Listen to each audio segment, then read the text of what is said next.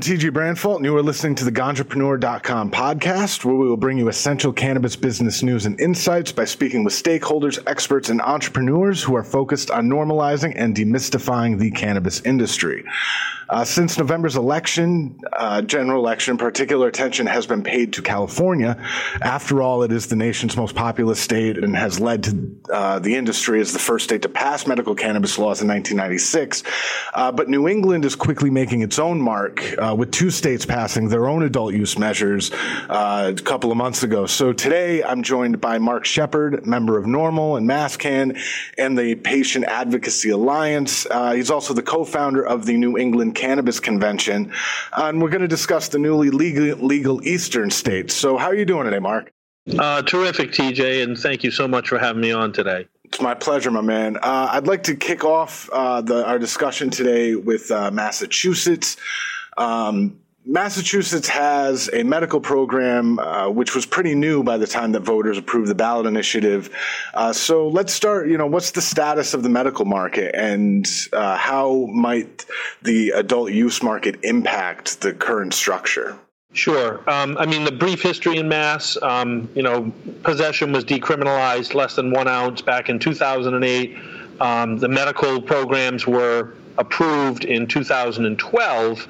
Um, the first dispensaries, unfortunately, didn't open until 2015. So you you get a taste of um, you know the Massachusetts um, bureaucratic process there, um, and I'm sure that will apply to the to the new rec market. So the you know the medical program has been up um, for four years. There's 35 licenses approved. There are only I think eight or nine dispensaries active and open. Um, so you know we still got a long way to go just to get um, enough medicine out to patients. So, you know, with rec passing now, um, obviously, you know the immediate impact if you're a patient and you're and you're having trouble getting to a dispensary you can now grow up to six plants yourself um, possess 10 ounces at home um, two ounces in public. You can also be gifted up to an ounce from another person. So, um, you know, the bit, the first impact I think of the medical program is just that patients now who who don't have easy access to a dispensary or a caregiver um, have it have it a little bit easier to try to get medicine now. But it, it, there's no indication that the medical market is going to be decimated by the REC initiative.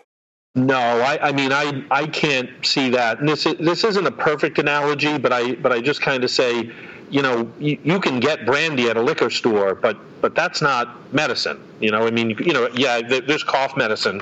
Um, brandy has alcohol in it, and, and it's kind of the same thing with with medical marijuana. You you can go to a rec store and, and buy cannabis, but you know, honestly, that's cannabis that's grown and and and developed in order to produce a good high for people, whereas you know uh, medical marijuana is going to be produced specifically to treat ailments and, and specific um, symptoms people have. So the rec market isn't going to produce the medicine people need um, for their ailments.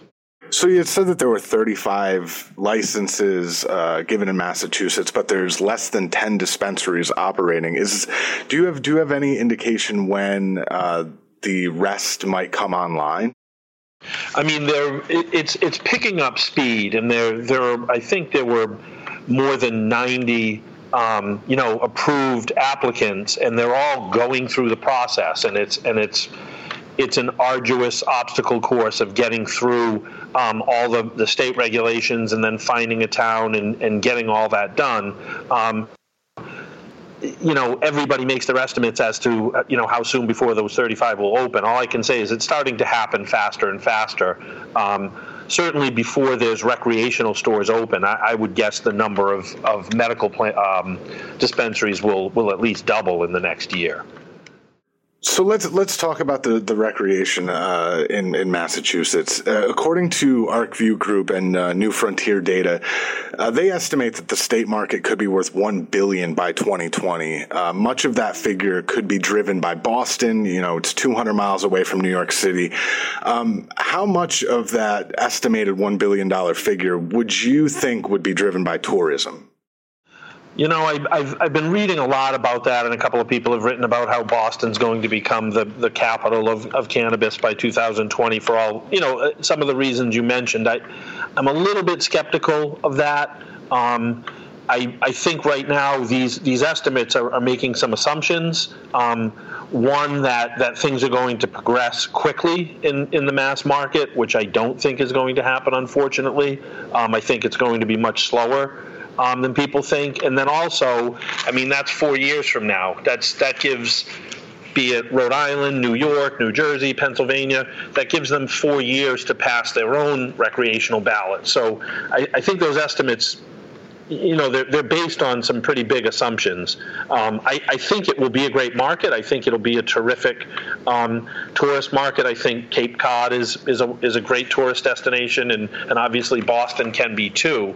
Um, I, I would just say, in general, my experience with industry forecasts they're they're always wildly positive and and I'm not trying to be negative I just I just think that's a little bit I think that's a little high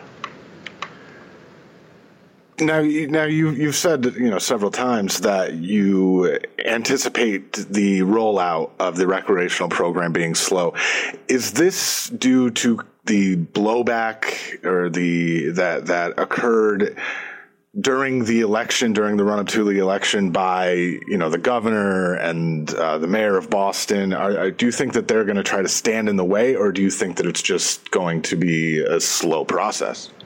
I, I think it's both. I think when you have you know the mayor of Boston and the governor um, both openly, fully opposed to this, there, there's just so many ways that, that the sitting government can drag their feet on a process. Um, and then also just with the with the law itself, it's it's you know it's it's pretty vague and gives states a lot of control on zoning and on licensing and how things are done. So just the normal process of saying, "Hey, we've we've got to set up a commit commission." I mean, we're going to set up a brand new, you know, control com- commission and, and, give them nine months to set up rules and regulations. Um, you know, even out of the gate, you're, you're talking about a year before, you know, a license could even be issued. So, um, you know, it just it's just going to move slow. It's going to happen. It's I think it's just going to move slower than people think. I don't think anybody anticipated three years from the time the medical program was approved till the first dispensary sold marijuana. You know, and if you if you apply that here, you're talking 2019 um, before rec would be sold, which which I which I'm not saying will happen, but it that's what happened with medical. Are there a lot of uh, municipalities seeking to bar a recreational market from uh, existing in their townships?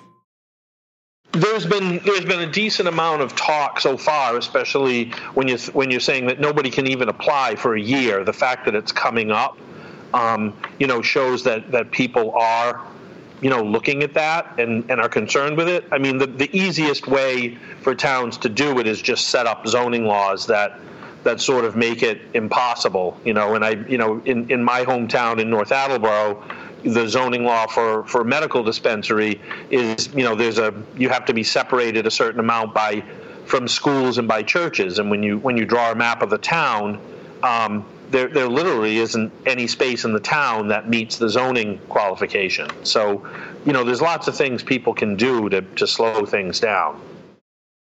So, what's the next step uh, in in Massachusetts? You know, I know that we're very early, and, and that no licenses have even preliminary licenses have been issued.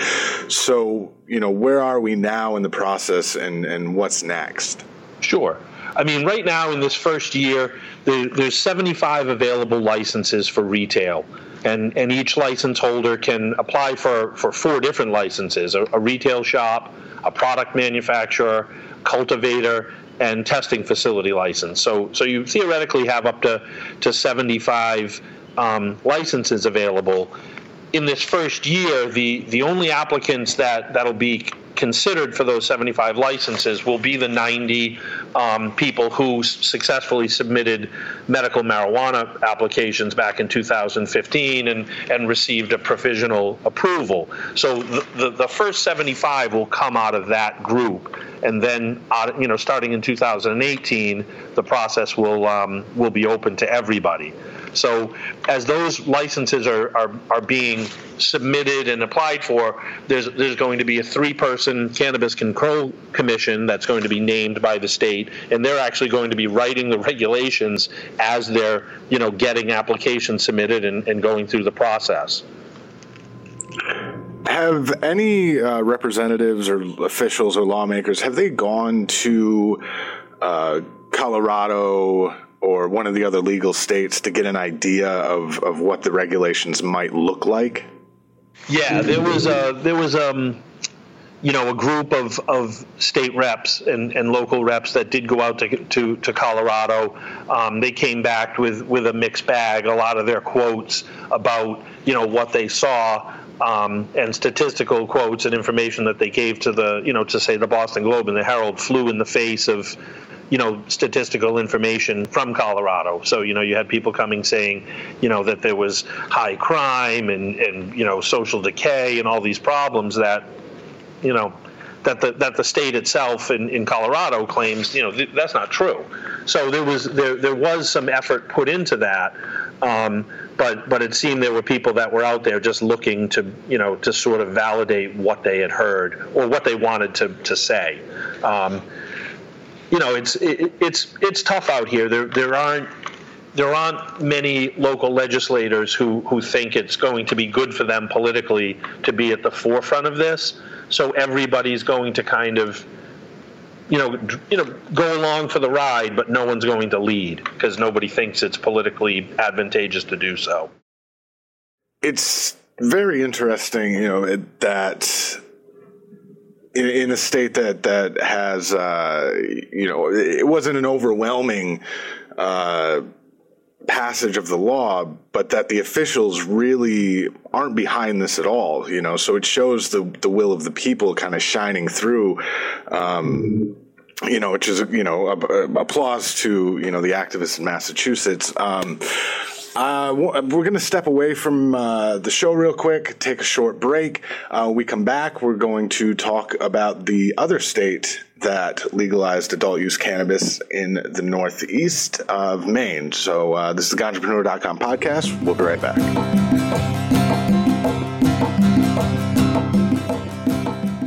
Being an entrepreneur comes with a lot of stress and while you are busy developing and running your business, managing a team of loyal employees, and working to build a sustainable venture, the last thing you should need to worry about are your personal finances. With Latitude Financial Group, you will have the tools you need to manage your finances efficiently and easily without all the hassle. Latitude Financial Group provides a platform that shows you everything you have all in one place and that stays current without time consuming updates and synchronizations. You'll gain access to a free one hour consultation and an award winning financial management software suite that will empower you to better visualize and manage your finances. With Latitude, you can form a relationship with an unbiased, fee based, objective, professional, personal advisor who understands your unique concerns, who listens to your needs, and who has years of experience applying financial solutions to the most complicated of financial scenarios. Based in Denver, Colorado, the Latitude Financial Group team will work with you in ways that fit your life. Whether you prefer a face to face meeting with an advisor at one of their 20 Metro Denver area locations, a phone call, or a Skype meeting, they can help you work to achieve your financial goals. So, if your personal or business finances are causing you stress, if you are losing sleep wondering if your financial future is secure in the career path you have chosen, or if you want to work with a financial advisor who is interested in helping you become successful in your business endeavors, give Latitude Financial Group a call and start being proactive about your financial future today. Don't wait. Latitude is offering the first 10 listeners one year of free access to their award winning software platform. Go to rollingingrass.com. That's rollingingrass.com to get latitude in your financial life. Securities offered through Securities America Incorporated, a registered broker dealer member of FINRA and SIPC. Advisory services offered through Securities America Advisors Incorporated, an SEC registered investment advisory firm. Scott Cody, Daniel Grote representatives, Latitude Financial Group, and Securities America are unaffiliated. Latitude Financial Group and the Securities America companies are unaffiliated. Hey, welcome back to the Ganjapreneur.com podcast. I'm TG Branfalt here with Marc Shepard, member of NORML, MassCann, Patient Advocacy Alliance, and co founder of the New England Cannabis Convention. Uh, we're here discussing the Northeastern states who recently passed adult use uh, cannabis legislation uh, during the general election. And so we're gonna, we talked about Massachusetts. Let's, let's move on to Maine. Um, you know, very similar to how we approached Massachusetts. You know, uh, how will the what, what's a brief history of Maine's medical market, and how do you think that program will jive with the new recreational market? Um, well, it's interesting. Maine you know, Maine's question really got into the medical program and, and tried to protect it a lot more than Mass. It's it's a much older program. It started in 1999 and um, you know passed with a huge majority. Um, there are eight dispensaries open in Maine, which which doesn't sound like a lot, but there's only a million people in Maine, so it's you know the equivalent of maybe six times as many dispensaries, say in Massachusetts. Um, there's about almost there's close to 50,000 registered patients, um, and there's a huge caregiver caregiver network in Maine, where you know people, individuals, can register as caregivers and grow um, plants and and provide medicine for up to five patients. So it's a it's a huge program that that also is an is an industry because you've got you know 3,000 caregivers you know making a living off this. So the referendum for rec in Maine. Um, you know, did a lot to protect that. The the growing licenses as they come out, um, I think it's 40% of them um, are are set aside and can only be used by what they call small grows, which wouldn't be practical for someone coming out of state. So it's the law specifically made to to have a huge portion of the rec market um, be awarded to to local growers, and, and more than likely it'll come from the existing caregiver, uh, you know, those 3,000 caregivers and they were the only state initiative. Uh, Cal- uh, Denver, the, the city of Denver, also did this, but to, to include cannabis clubs uh, in the legislation. Uh, do you think that this is a good thing? Will it help drive the program, and to what extent? I mean, I think it's a it's a great thing you know, to be honest with you, there's a there's a social aspect um, to cannabis use, just as there's one for alcohol, and sort of legalizing it, but making it something that you can you can only do when you're when you're you know hidden in your home. I just that doesn't make any sense to me. So I'm very excited by that um, piece of it, and and you know it'll be interesting to see how it you know how it plays out in Maine. Um, there's also been political attempts to thwart the voter initiative. You know, the the proponents or opponents, I'm sorry, uh, held a you know, they, they, forced a recount, which was verified uh, as, as, a pass. And Governor LePage has actually said that he wanted to get rid of, uh, that's a quote, the medical marijuana program, uh, similarly to what was done in Washington, which is now forcing patients to pay the 37% excise tax. Um, who or what agency would have to implement such changes in Maine? And are activists concerned that LePage will have his way? Um, you know, on the first part, on the on the sort of the recount bit, I mean, it was you know, when you're trying to get something to pass, it's always disappointing. But but I think people have to admit that you know it, it only passed by 4,000 votes, and and any any ballot question that that's that that it's that close. I, I think a, a, recount is warranted, and, and it was dropped pretty quickly when they when they saw that you know there wasn't enough movement to do anything. So I wasn't really that upset about that. As far as LePage, um, you know, as the governor, it, it, his his lack of information and lack and, and total refusal to educate himself on the issue just it's it's really it's it's reprehensible and for anybody to again to think that somehow recreational marijuana is the same as medical marijuana it, it shows that they haven't haven't made the least amount of effort um, to look into it. You know, that being said, the you know the medical marijuana program was a was a people's referendum. The, the governor can't outlaw it. You know, he just doesn't have any way to do that. Um, you know, it would just, you know, gay marriage passed in Maine. You know, if the governor's not for that, he, he can't overturn it because he doesn't like it. So I, I think that's a lot of saber rattling, and that's just him getting the word out to his constituents that he's against it. But I, I don't see how he can do anything about it.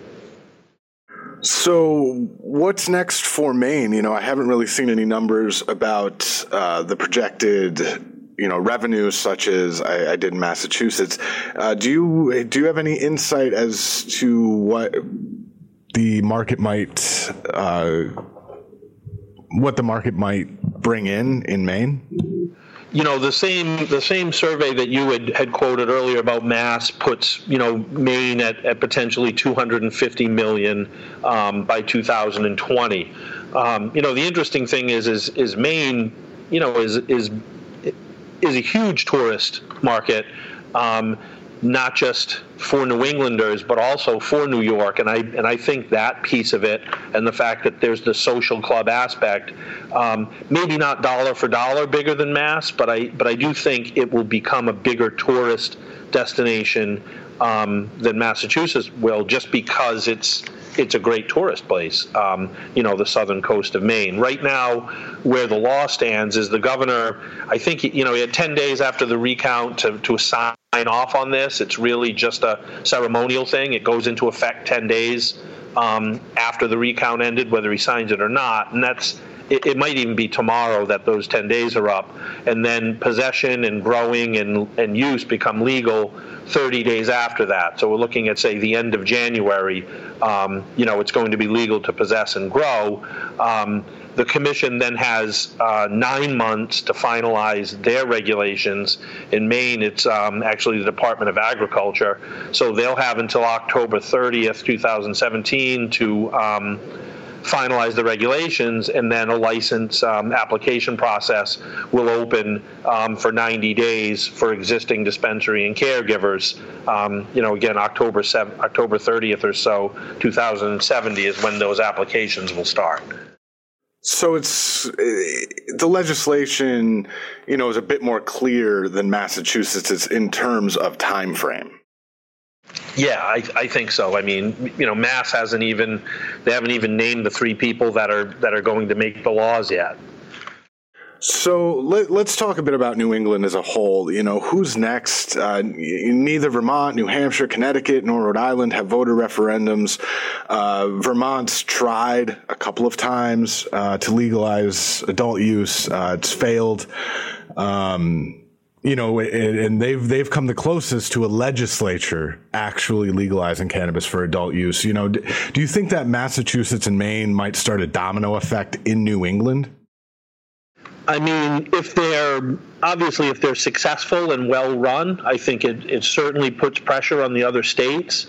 Um, I would think you know Rhode Island probably has the biggest stake stake in that. I mean, they they were the first they were the first state after the Connecticut casinos opened you know at the Indian reservations Rhode Island was the was the next state as they as they saw they were losing you know revenue they opened the first casinos after Connecticut they've got probably the best and biggest organized advocacy groups um, led by regulate Rhode Island um, you know campaigning and lobbying the legislature so I, I think Rhode Island might be next I mean, it could happen in Vermont. You know, from what I saw, the the failure in the of the legislative bill was really just about the fact that it was written, um, you know, to benefit retailers, and I think that sort of um, Vermont attitude of you know, if we're going to make anything legal, it's going to be for people in Vermont to grow and possess this themselves, not you know, to make it just legal to sell. And, and I think it was a case of poorly written legislation that, that led to the State House to reject it. Um, so I think Vermont could pass as soon as the right bill is written. Um, New Hampshire is still in its baby stages of medical, so I don't think anything will happen there. And, and I honestly don't know that much about Connecticut, um, although, you know, they have a functioning medical program, but I haven't heard much in the way of a, of a thrust from the people for, for rec. But once these Maine and mass are up and running and people are able to either critique them or or see the success, I think it does change everything. So, what might your advice be to potential investors in Maine and Massachusetts? You know, and this this may run contrary to what a lot of people think, but but to me, if you want to get in the business and you're and you're not already in it and experienced, um, look at the ancillary businesses that don't, you know, the term "don't touch the plan." You know, it's it's it's difficult to navigate and expensive and risky to get into the license lottery. You know, you've you've got to know what you're doing. You've got to be connected. You have to have a lot of cash flow, and you have to be prepared to get shut out, even if you do everything right. But if you're able to capitalize on the ancillary business, be it, I mean, there's millions. There's there's lighting, there's growing, there's security, there's transportation. There's so many ancillary businesses connected to this industry. I would I would look at my own skill set and say what what skills are applicable to those ancillary businesses and and try to establish myself there. So we're going to talk a bit about uh, you bringing some of these businesses together at the uh, New England Cannabis Convention, but first we have to take one more short break. Uh, this is the Ganjapreneur.com podcast. I'm TG Branfalt.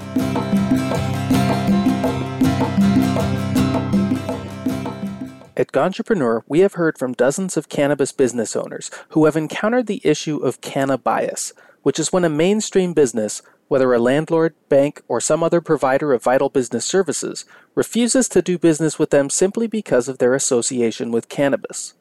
We have even heard stories of businesses being unable to provide health and life insurance for their employees because the insurance providers were too afraid to work with them. We believe that this fear is totally unreasonable and that cannabis business owners deserve access to the same services and resources that other businesses are afforded, that they should be able to hire consultation to help them follow the letter of the law in their business endeavors, and that they should be able to provide employee benefits without needing to compromise on the quality of coverage they can offer. This is why we created the Ganjapreneur.com Business Service Directory a resource for cannabis professionals to find and connect with service providers who are cannabis friendly and who are actively seeking cannabis industry clients. If you are considering hiring a business consultant, lawyer, accountant, web designer, or any other ancillary service for your business, go to ganjapreneurcom businesses to browse hundreds of agencies, firms, and organizations who support cannabis legalization and who want to help you grow your business. With so many options to choose from in each service category, you will be able to browse company profiles and do research on multiple companies in advance so you can find the provider who is the best fit for your particular need. Our Business Service Directory is intended to be a useful and well maintained resource, which is why we individually vet each listing that is submitted. If you are a business service provider who wants to work with cannabis clients, you may be a good fit for our service directory. Go to ganjapreneur.com slash businesses to create your profile and start connecting with cannabis entrepreneurs today.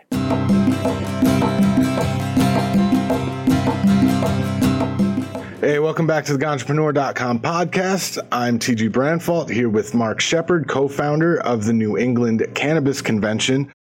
So, I want to talk to you a bit about the NECC. You guys were the first organization to hold these events in the Northeast. So why don't you tell me about it, and you know what what's the purpose? Well, we've actually been doing it um, for a little while. We did we came up with the idea in, in 2014 to sort of create a networking and resource hub for the local cannabis industry. You know, we sort of said, look, medical's here, rec is going to come.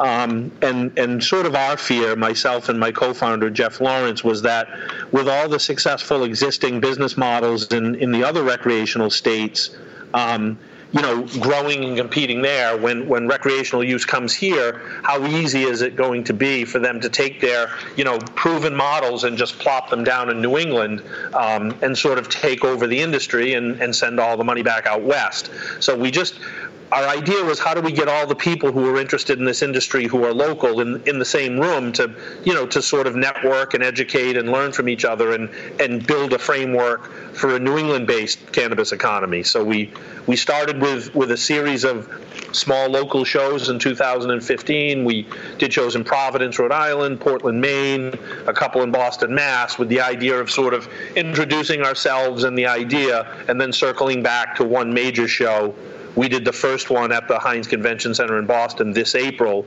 um, you know, and brought in people from all over New England. Obviously, we welcome companies from the outside. And we're not trying to shut out other people, but we just want to give the people locally a chance to compete. Did you have any issues with the Hynes Convention Center, uh, you know, specifically as, as hosts for a Cannabis Cup? Yeah, I mean, yeah, I have to say, you know, we're very grateful to the to the Hynes and that the other convent, no other other convention center in Boston would even accept our show last year, and and they let us in. But you know, when we did sign, I mean, recreational use wasn't legal in Massachusetts. It's still illegal federally. This is a state-owned facility, so you know we had to sign an agreement of, of you know saying that there'd be no actual cannabis product on site.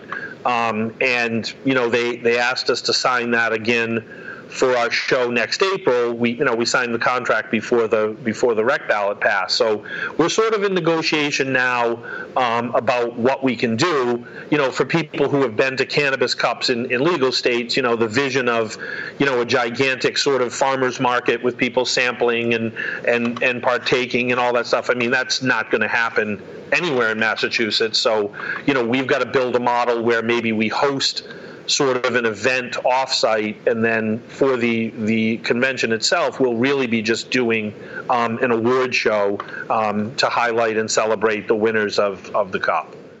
What was the the turnout like? Was it more than you were expecting? A little less? I mean, the one in April this year was more. You know, you, you never know when you haven't done. It. I mean, we did the, we did smaller shows in 2015 with between 55 and 70 vendors, and you know maybe a couple thousand attendees. And then we did the show in April. Um, you know, we sold out the floor of the Hynes. We had about 120 vendors, and we had over 4,000 people come in, um, which certainly beat our projections of what would happen. Uh, I was I was going over the the website for the convention, and I saw a very interesting page about a can of pitch slam. Uh, you want to elaborate as to what that is?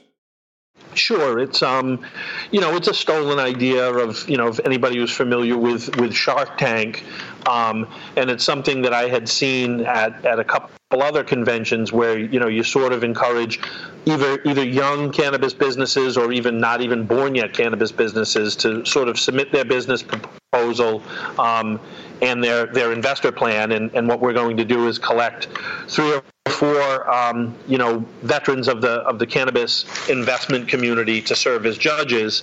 We're going to take all the entries, read through them, pick you know pick our finalists, and then they're going to do a live you know pitch to these people, Shark Tank style, I mean, it's it's not going to be the same in that there's not going to be a massive, you know, on-site investment by these people, but it's more just the idea of, you know, the entertainment of seeing the, of, of the ideas come out and people competing, um, you know, and, and getting hammered by questions and a very interactive type show at the convention.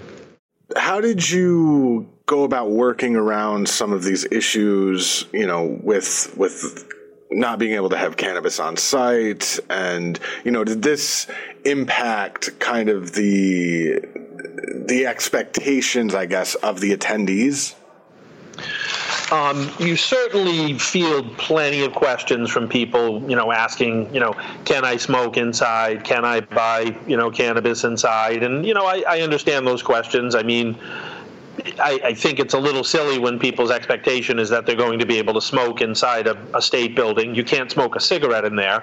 Um, so, you know, how, how are you going to be able to, to smoke cannabis? And, you know, again, at the time, it was illegal. So um, the people who who come to our show, you know, we're really looking at two components. One, people who want to get in the business or are already in the business and want to network. They don't care if there's plants in the show or not. You know, maybe some people want to demo a product they have and it's easier to demo with actual cannabis. It's not very hard to substitute a, you know, a similar plant. And then the other half is people who are interested in the in the medical program, whether they want um, education for themselves or for a loved one, or trying to understand how to navigate the system, or get involved in that industry. And again, you know, the absence of having an abs- actual cannabis plant really doesn't impact that experience. You know what we're missing, and, and you know, I'm a I'm a I'm a rec- recreational user myself. I'd love to go to what I would call like a pot festival where there's buying and selling and comparing. I mean, that would be great. Um, but I do understand that that's illegal and, and isn't going to happen in Massachusetts or anywhere in New England for you know for a couple of years on. So I mean, I'm eagerly awaiting when we can do that, but um, you know, it's going to be a while. So before we go, uh, we're getting short on time here. Could you, you know, kind of give me an idea of uh, what was most exciting, uh, what the most exciting kind of uh, event or product was at the last convention and you know give give our listeners an idea of how they can actually attend uh, the next event you know the probably the the, the most well attended and, and best feedback we got was we had a, a, programming stage of live demos and the the demos went everywhere from you know uh, cloning, growing, trimming, creating tinctures, um, making edibles. You know, every single aspect of you know home growing and, and using of cannabis, both for medical and, and recreational. Um, I think there was a lot of great information there. People got very excited. They met instructors. They were able to get directions on what to do. Um, we're obviously going to greatly expand that now um, for home, you know, for legal home growing and processing. So very excited to have um, a huge expansion of programming for that. Um, you know, the, the convention is April 22nd and 23rd, uh, 2017. You know, all the information for, for tickets are on our, our site, which is necann.com, which is N E C A nn.com. You know, we have very inexpensive tickets for um, people looking for medical information. They can just go in, pay a small fee to get in, and, and get access to all of the medical program um, programming, and then there's you know a more expensive ticket that gives you access to all of the the demos and the the business and career advice and the main keynote speakers and the full convention experience. But it's still compared to the national shows that are charging 200, 300, 600 dollars for admission. Um, you know our ticket prices range between 20 and 70 dollars, so it's very affordable for anybody who's looking you know to get into this industry. Well, Marc, I want to thank you so much for joining me today. It's really refreshing to uh, get, you know, I'm, I'm, I'm from New York. I went to college in New York and, you know, I'm living in Michigan now, but to see, you know, the proliferation of the legal cannabis market in, in the Northeast, which I adore New England, um, you know, I, I, it's, it's very refreshing and, and, and great that, you know, there's, there's somebody out there who's, you know, already, you know, doing conventions and and bringing uh, would be uh, cannabis owners together. Yeah, it's it's fantastic. It's a very exciting time um, in New England for this industry, and and everybody I meet, it's that enthusiasm. You get to be surrounded by smart, driven, motivated people who are excited, you know, to, to be part of a brand new successful industry um, that'll that'll bring a great economic boon for this region. So it's fantastic um, to be involved in it. All right. Well, that was Marc Shepard, the co founder of NECANN. I'd like to thank you so much for coming on uh, the Ganjapreneur.com podcast and wish you the best of luck in uh, April. Thank you so much, TG. Real pleasure to be here and, and really appreciate the invite. Thank you so much. Thank you, Marc. Uh, you can find more episodes of the Ganjapreneur.com podcast in the podcast section of Ganjapreneur.com and the Apple iTunes Store. On the Ganjapreneur.com website, you'll find the latest cannabis news and insights and cannabis jobs updated daily, along with transcripts of this podcast. You can also download the Ganjapreneur.com app in iTunes and Google Play. I've been your host, TG Branfalt.